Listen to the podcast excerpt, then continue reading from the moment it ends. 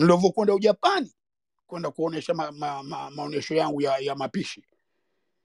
Wanaambia how can you coming from Zanzibar small island and be able to be a famous chef in the whole world? Nikaambia yes oh well we Zanzibaris we are very we are very intelligent. Na mpaka leo film film film hiyo nayo nilikuwa interview in Tokyo. I love Zanzibar. Tunaitangaza tuna Zanzibar kila pale unapokwenda because I love Zanzibar. It's my it's my island. It's my it's my love. It's my sunshine. Lakini tuna wa uh, siasa ya Zanzibar ndo inaturejesha nyuma sisi diaspora watu tuichukie ngoja yetu. I am a Zanzibari and I'll never I will never give back my Zanzibarship kwaherini ndugu zangu. Nakushukuru sana, nakushukuru sana mzee Haidari, nakushukuru sana kwa namna ambavyo umetujibia maswali yetu, na pia nakushukuru kwa namna ambavyo ume, ume, ume, ume, umetuelezea na kwa, na kwa machungu jinsi gani ambavyo eh, historia ya Zanzibar inakuaffect na kikweli nikwambie pole, lakini kuna kuna swali hapa nimeulizwa. Kuna mtu anauliza eh, mzee Haidari, ume, umewahi kuandika kitabu ama una mpango wa kuandika kitabu, na je, kama ukikiandika eh, utakitoa lini, au kama umeshawahi kukiandika kiko wapi, kinapatikana wapi? Hilo ni swali kwa mzee Haidari, lakini hili swali lingine nalipose kwa mzee Sultan, kwa mzee Muha- eh, kwa kaka yangu muhamed kaka Hilmi eh, na pia kwa mzee Haidari, kwa yo- yoyote kati yenu anaweza akatusaidia kulijibu. Eh, bado bado unajua to, to be honest eh, Watanganyika wengi wanaendelea kustruggle kwenye kuta, eh, kuelewa aina ya jamii zilizokuwepo eh, katika Zanzibar kabla, baada na mpaka sasa. Eh, kwa sababu kidogo inaonekana dy- dynamism ya aina ya jamii zilizokuwepo Zanzibar eh, zi, ni, ni tofauti kidogo na zile jamii ambazo Watanganyika wamezizoea eh, ambazo zina ziko aligned na, na makabila. Sasa kwa mfano hapa tumesikia jamii kwa mfano za Kingazija, tumesikia jamii eh, za, za, za, za Kiarabu, tumesikia jamii za Kichina.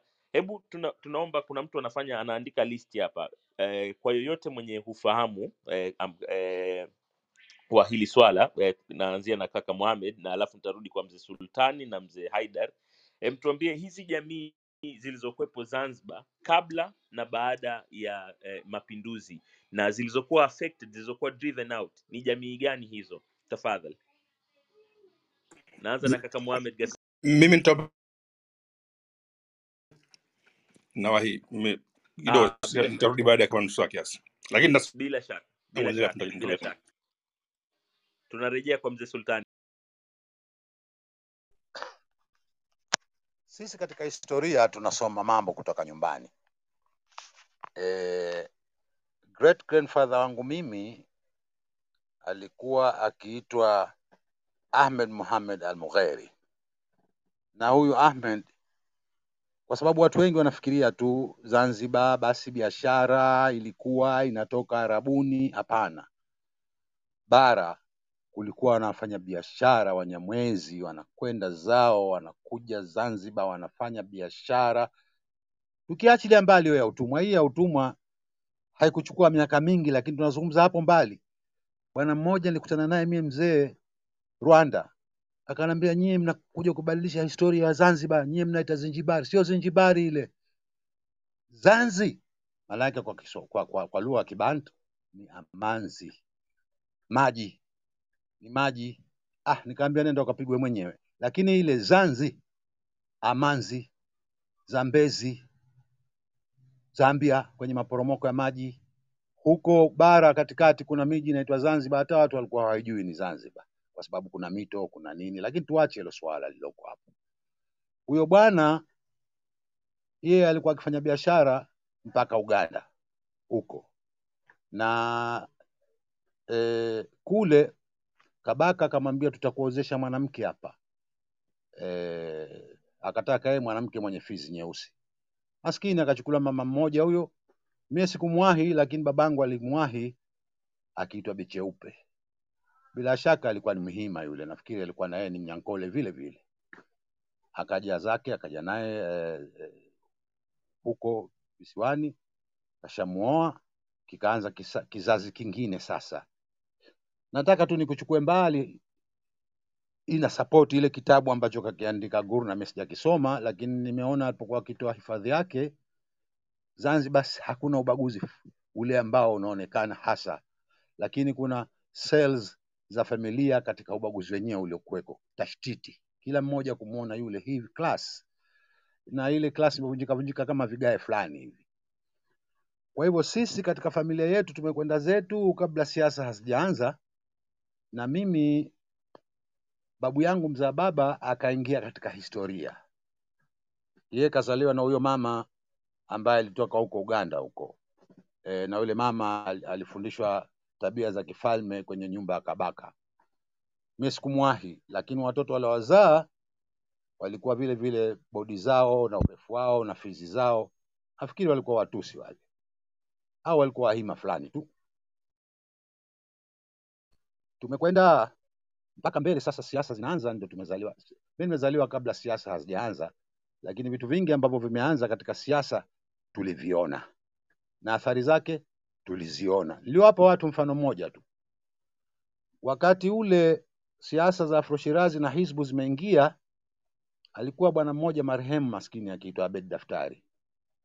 Mwanawe aliwahi kuwa waziri hapa Maua, na alikuwa likenda Land Rover lile linakwenda kwenye kituo kimoja. Baba, baba mjomba wangu mimi alikuwa ndo ni, ni kama research station kule, na likitoka lile Land Rover, bibi yangu mimi alikuwa analisimamisha pale kwa sababu rafiki yake bi- bwana Abedi bwana Abedi alikuwa mshoni, lakini kule alikuwa akifuata maziwa, anafanya biashara maziwa kama kilomita nne kwenye shule hivi.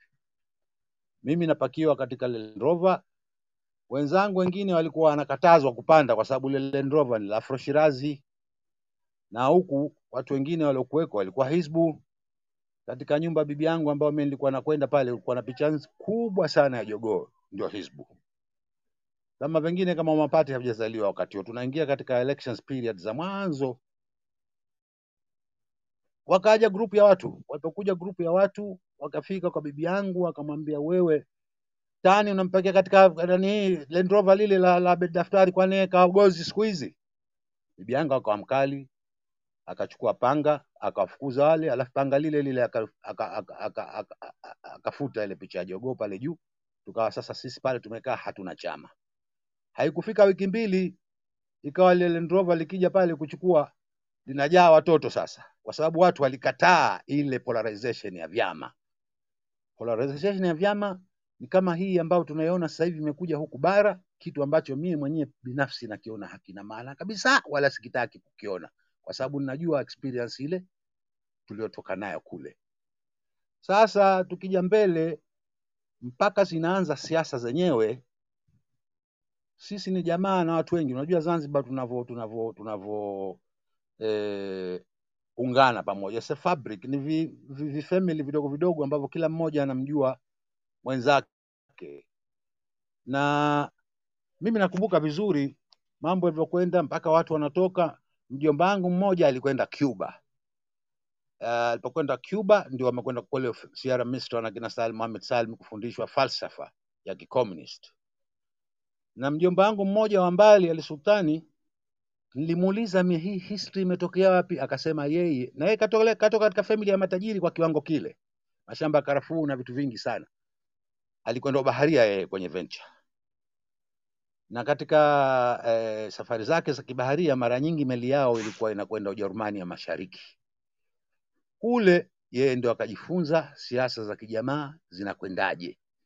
Wakati huo vyama vishaanza huko, na vyama vilivyoanza, kusema ukweli, chama kilichokuwa kina watu wengi kwenye support ilikuwa ni Afro Shirazi Party. Mimi miaka ya nyuma na kiongozi marehemu Ali Muhsin akanambia wao walikuwa wanafanya mkutano wanakwenda na mabusati, yani mikeka hii. Basi wakiona hakuna watu, wanafungua mikeka pale, wanakunywa kahawa yao, wanazungumza siasa pale pale chama kile. Kwa nini? Kwa sababu nimezungumzia hapa mwanzo class. Waliokuwa katika klasi ya juu siasa walikuwa hawaitaki, kwa sababu wao walikuwa ni wafanyabiashara na vile vile marafiki zao walikuwa ni wakoloni. Hivi vitu ni vya kawaida kabisa ukiangalia katika historia za, za kupata uhuru za, za, za katika nchi za, ki, za, ki, za Kiafrika. Na ilipokwenda mbele sasa, hapa Tundu Lissu alizungumza kitu ambacho sikutaka mie kumwingilia. Zile silaha zilizotoka zikaenda, hiyo ni mpango wa kina, wa kina Mosha wale nilikusimulieni. Mosha alikuwa Zanzibar akifanya biashara ya uvuvi mkubwa, akaanza kule kutengeneza samaki wakavu, unatoa katika mfuko, na pale ba- ba- embasi ya Israeli ilifunguliwa. Kitu kimoja ambacho yeye alikuwa hakipendi, na yeye alikuwa Zionist, ilikuwa ni Jamal Abdel Nasser, namna anavyofungua watu macho na namna anavyokaa akataka eh, kuleta siasa zile za ujamaa, sio Uarabu. Jamal Abdel Nasser alikuwa hapendezi hata kwa wafalme wa Kiarabu ambao wanahusika na, na historia za Arabu Afrika Mashariki. Yeye alikuwa ni progressive, na kulikuwa na nyumba ikiitwa Africa House Cairo, kina Kwame Nkrumah. Yule Kwame Nkrumah mwenyewe mke wake Fathia ni Egyptian yule, na pale ilikuwa vyama vya siasa, vyama vya ukombozi, wakati huo nchi hizi hazijapata uhuru. Wale progressives wote kina Kwame Nkrumah, wataje wengine hao, kina Madibo Keita, wataje na wengine, wachanganye wengi, pale ndio ilikuwa sehemu ya kupanga ukombozi wa hizi nchi za, Kiafrika. Huyu Ali nilokuambia, sultani alioingia katika kazi ya ubaharia, yeye akaona sasa hivi nyumbani siasa zisha zishaanza, akamtafuta marehemu Profesa Brahman Babu. Wakati huo Babu yuko Uingereza na Babu alikuwa katika branch ya wanafunzi wa chama cha kikomunist. Chama cha kikomunist Uingereza hakina nguvu, lakini kuna vyama vingi Ulaya havijashika power, vina influence kama hicho cha kikomunist. Bwana, twende nyumbani kule, kuna mambo sasa hivi yanatokea, na Ali anazo pesa. Wakaenda zao mpaka Africa House Cairo, kule wakawakuta kina Mohamed Ali Fum na wenzao, wakaja. Walipokuja wao waka- wakaingia katika Hizbu. Hizbu ikawa imemeza minyoo ya watu ambao ni progressives na watakuja baadaye waombe, waunde chama chao na baadaye sasa wawe sehemu moja ya mapinduzi ya Zanzibar. Huku katika chama cha Afro Shirazi kilianza zamani siasa kwa sababu kilikuwa aligned na TANU. TANU haikuwa na mfumo kama ule uliokuwako Zanzibar. TANU ilikuwa haina ushindani kule, wale watu walikuwa wakizijua siasa tayari, washakwenda zao wengine huko eh, Cuba. Eh, huyu bwana mmoja katunga kitabu ambacho karibu kita- kitatoka, anaitwa eh, Hamis Abdallah Amer na Hamis Abdallah Amer katika eh, Baraza la Mapinduzi la mwanzo alikuwemo yeye. Comrade Babu aliniambia Hamis Abdallah Amer alifundishwa na KGB katika chuo kimoja, nishakisahau jina, lakini Chekoslovakia, na alikuwa head katika mitihani yote ya mafunzo yaliyokuweko pale. Alikuwa yeye ana top pale, walikuweko watu wanatoka Egypt, walikuweko Palestina, walikuweko watu wanatoka Morocco, walikuweko watu wanatoka Congo, walikuweko watu wanatoka maeneo mengi Sierra Leone, India pale. E, wakati huo kuna mvutano wa siasa za kambi mbili. Ilikuwa siasa zinaitwa za Warsaw Pact ambao baada ya vita wakagawana wakachukua kambi ya Sovieti na kulikuwa na upande wa magharibi. Na wakati huo Zanzibar ilikuwa ni nchi ambazo nakwambieni population yake haizidi watu, watu kama laki tatu nusu hivi. Kwa hivyo kwenda mbele, wale walikuwa na maazimio yao. Kwanza Zanzibar National Party, Nationalist Party ilikuwa ni progressive parties. Hao wote unaona baadaye kina Sheikh Al-Musi walikuwa progressive, lakini ilipokaribia uhuru wakapata support ya watu walikuwa matajiri.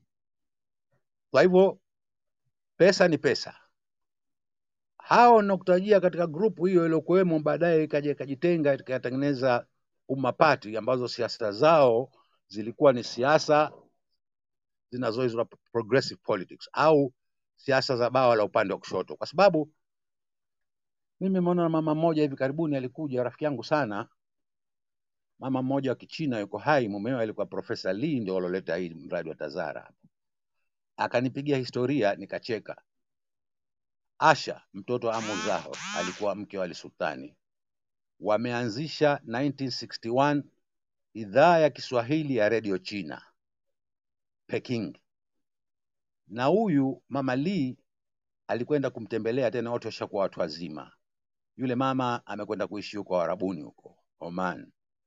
Baba yake Amur Zahor ni katika watu wa mwanzo mwanzo ambao walikuja na wao wakapata madhara ehe, ya, ku, ya kuuliwa. Mapinduzi yashakwisha, lakini wakaambiwa wanataka kupindua serikali, na wote hao mliotaja, yule Hasani kasema kwamba wamezikwa kama ni shamba la kwetu, wengi tu. Karibuni miaka kama kumi iliyopita ilikuwa ni Quarry ile, shangazi zangu wanauza, nikapita pale kunyanyua front loader, mafuvu kibao yakatoka katika katika katika eh, mass grave. Hiyo ndio historia ya Zanzibar katika mambo mengi ambayo yanatoka, lakini at the same time kitu ambacho Zanzibar kipo katika kila familia kuna watu wa milengo mbalimbali. Katika familia wanakuweko watu siasa zao za mashariki, wanakuweko watu siasa zao za magharibi, wanakuweko watu wasio wasiojijua. Kwa mfano nitakuelezea mimi, huyu baba wa baba yangu ni mtu mmoja ambayo katika Zanzibar huwezi kukaa ukazungumza history bila ya kumtaja yeye. Yeye alikuwa polisi huyu, ambayo mama yake ndio nilokusimulia, alikwenda kuchukuliwa huko kwenye nyumba ya Kabaka kufundishwa tabia za za za, za, za kiunyenyekevu katika katika falme za Kiafrika zile. Ndio huyo mama ambaye alizaa e, babu yangu huyo ambaye anataka kumsimulia sasa hivi, akiitwa Sultan Ahmed, akawa katika polisi. Alipokuwa katika polisi miaka ya hamsini ile, hawa agitators the so called wakaanzisha kitu kinaitwa Nadi Ahrar. Nadi Ahrar kwa Kiswahili maana yake ni, msaf, ni, ni tuseme ni msafara wa kudai uhuru. Ahrar kwa Kiarabu ndio uhuru, na that time kulikuwa na mambo mawili tofauti. Kambi ya ASP wengi that time waliokuwepo ni watu ambao walihamia kule Zanzibar. Hawakuhamia Zanzibar kule kwa sababu ya utumwa, hapana. Utumwa ilikuwa ni tofauti kabisa na hii. Hawa walihamia kama wataalamu. Nimeona eh, Hansard za 1957 legislative uh, likiitwa LegCo eh, marehemu Karume alikuwa mmoja katika memba, na kitu kilichokuwa kikimuudhi yeye kwamba Wazanzibari wanakosa kuingia katika jeshi la, la polisi kwa sababu wengi ni wafupi, na wakati ule ilikuwa ukipata e, kazi ya polisi sio lazima uwe Mzanzibari, ilikuwa unaweza ukatoka katika nchi yoyote ya Commonwealth. Mpaka mapinduzi yamekuja, nawafahamu mimi kwa sababu babangu alikuwa polisi, kina Kilonzo hao kina kina kina, kina, kina David Kazungu wengi tu. Baadaye wakaja walikuwa Wakenya, walikuwa Wanyasa, walikuwa makabila mengi ambayo yametoka kwenye Commonwealth, na lazima utimize futi tano na nchi nane. Vile Wazanzibari wengine ndio kama kina nani waliokuwa hapa vifupi fupi, hawakupata urefu kama wetu sisi wa Kinyankole. Sasa ilipokuja mwaka huo, babu yangu mimi alikuwa memba wa Ahrar hii eh, Nadi al-Ahrar kwa sababu ilikuwa ikizungumzwa vile, na katika watu waliokuwa wakitoka bara walikuwa permanent member wa Nadi Ahrar walikuwa kina Chief Fundikira na wenzao, majina alikuwa najua zamani. Chief Fundikira sikumsahau kwa sababu alipokuwa hai tulikuwa wote. Sasa hawa agitators waliokuwepo wakati huo vilikuwa vyama vya siasa havijaanza, kwa hivyo ile legico ilikuwa inakwenda kwa makabila. Waarabu wapatikane wanne, Waafrika wapatikane wanne, Wahindi wapatikane watatu, Wangaziji wapatikane wawili na mmoja ndio chief secretary mwenyewe. Wanakutana wenyewe, wanazungumza mambo yao, inaelekea sasa katika mambo ya siasa. Hicho sio kitu kigeni, kwa sababu ukisoma conflict ya Rwanda na Eastern Congo, ile zamani inaitwa Zaire, e, kukaa sasa kuzungumza Congo itakwendaje baada ya Mabutu, Eastern Congo ilibidi watafutiwe watu kikabila kwenda katika mikutano Ubelgiji, kwa sababu hakuna vyama vya siasa. Wao ni juzi hawana vyama vya siasa, lakini mimi nachokizungumza ni early 50s. Kwa hivyo mimi mzee wangu bwana akafanya makosa, yeye akapata tashwishi ya kuto kugomea pale. Ilikuwa wanapigania Nadi Ahrar kupata one man vote eh, common roll inaitwa, na kwa sababu Mwingereza alikuwa kila siku analipuuza, wao wakasema tugome, tusiende. Maskini mie mzee wangu ile babu yangu alikuwa ndio kwanza karitaya, hajapata hata raha ya kutumia, akajipeleka. Kwa hivyo ile quorum baada ya kwenda wewe ikawa imetimia. Aliporudi kundi la watu chungu nzima linamsubiri, wakampiga, alikuwa na nguvu, akaenda zake kitandani hospitali. Nafikiri mwaka juzi Mohamed Ghassani kamtaja hapa Mohamed Yusuf ana ile Zanzibar Institute of uh, Research e, walijadili lile swala. Bwana mmoja akaenda pale, maskini akamuua. Aliyemuua yule babu yangu mimi alikuwa akiitwa Muhammad Humud Albarwadi. Babu yangu maskini wakamzika, mimi nilikuwa mdogo, hiyo ilikuwa nafikiri 1955 something like that. Walipomzika mimi familia yangu ikaona ika, ika, ikabadilika kwa sababu waliona jamaa zao Arabu fulani walioko pale ndio walipa- walipanga zile njama e, kwa hivyo ilipoanzishwa Afro Shirazi Party, wengi katika familia yangu mimi upande wa baba wakawa kindakindaki, wako ndani kabisa ya, ya, ya chama cha Afro Shirazi Party. Hiyo ni vitu vingi ambavyo nikivisimulia, ulisema siku moja tutengeneze vitabu, lakini kweli tuna material za kutengeneza kitabu, na ilipotokezea pale sasa ikadetonate ile incidents, ikadetonate vyama vya siasa. Yule bwana Mohamed Humudi akakamatwa e, wakaenda mbele e, akaandi- aka, aka, aka, akafanywa e, kwamba yeye alikuwa insane, alikuwa mwendawazimu, kahukumiwa kifo, akaapil, hukumu yake ya kifo ikaendelea, lakini alipokwenda mbele wakamweka mental hospital. Walipomweka mental hospital, mapinduzi yalipotokezea, wafungwa wote wakaachiwa. Ikawa yeye hana sababu ya kukaa mental hospital, mtu alikuwa na akili zake yule, akaachiwa. Yeye na wenzake nafikiri walikuwa kumi na sita pamoja katika baadaye, nafikiri sijui kama ilitimia mwaka mmoja au nini, wakakamatwa na wao. Ile serikali ya, ya, ya awamu ya kwanza ilikuwa ni serikali ya kimapinduzi, wakakatwa roho wote. Mwanawe Humud alikuwa akisoma Kiev, Urusi. Aliporudi akawa e, tayari yeye ana cheo cha lieutenant mwaka wa sabini na moja. Kule mafunzo ya kijeshi ilikuwa ya miaka saba. Ehe, halafu akapata ukapteni miezi michache baadaye. Lakini kule Kiev habari zilikuja kwa Mahmudi kashakula kiapo kwamba Karume kama baba yake atalipiza kisasi. Katika kiapo alokula cha kisasi alikuwa kanywa, akajipiga risasi ya, kiganja. Zile habari zikafika Zanzibar. Ah, wale waliokoko pale akina Karume senior wakasema, ah, yule mwendazimu ule ukoo wa kijendazimu wote bwana, wale tunawafahamu sisi. Kumbe kweli bwana, aliporudi mwezi wa April ndio alokwenda point blank akamuua rais wa Zanzibar marehemu Karume maskini, huyu huyu Humudi kwa kulipiza kisasi cha baba yake. Vitu vingine ambavyo kwenye Kongo alitaka kupindua serikali, mimi sivijui vizuri, lakini katika familia yetu sisi tangu pale mwanzo walipoona kama Mohamed Humudi hakunyongwa eh, kwa kumuua grandfather, basi watu wakasema basi sisi tutaunga mkono Afro Shirazi Party. Mimi nilikuwa mdogo, lakini mimi nikanyanyuka na nadharia ile ile ya eh, kina Brahman Babu. Hapa ulitaka nikuelezee tu mambo yaliokuwa katika hivi familia vidogo vidogo ambavyo ukija ukisoma kitabu cha Gurna utaelewa Wazanzibari wanaishi vipi. Hivyo ndivyo ilivyo, na vitu vingi katika historia vilikuwa havitaki kujulikana.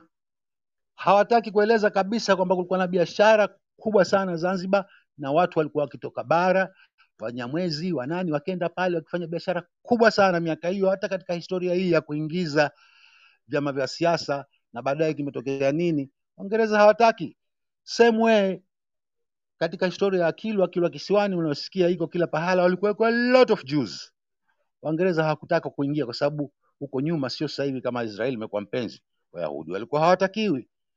Tulipozungumza mwanzo hapa ilikuwa ni kuweka sawa historia. Nafikiri ngoja nisiendelee tu mimi sasa hivi. Huh, mzee Sultan, kwanza nikwambie shukran sana kwa hili somo refu la historia ambalo umetupatia. Kikweli unatupeleka safari eh, tunakwenda masafa marefu, tunarudi nyuma, tunakuja mbele uh, lakini yote ni katika kutuweka sawa ili tuendelee kuifahamu hii historia ya Zanzibar na eh, na, ma- na, na masuala yake yote ya kisiasa na namna ambavyo yanaiathiri Zanzibar mpaka hii leo. Uh, kikweli mi nikushukuru sana, lakini wakati huo huo eh, ninaomba nimkaribishe Aika. Uh, ninaona alikuwa na swali ana, ana, anataka kuuliza na kaka Measi pia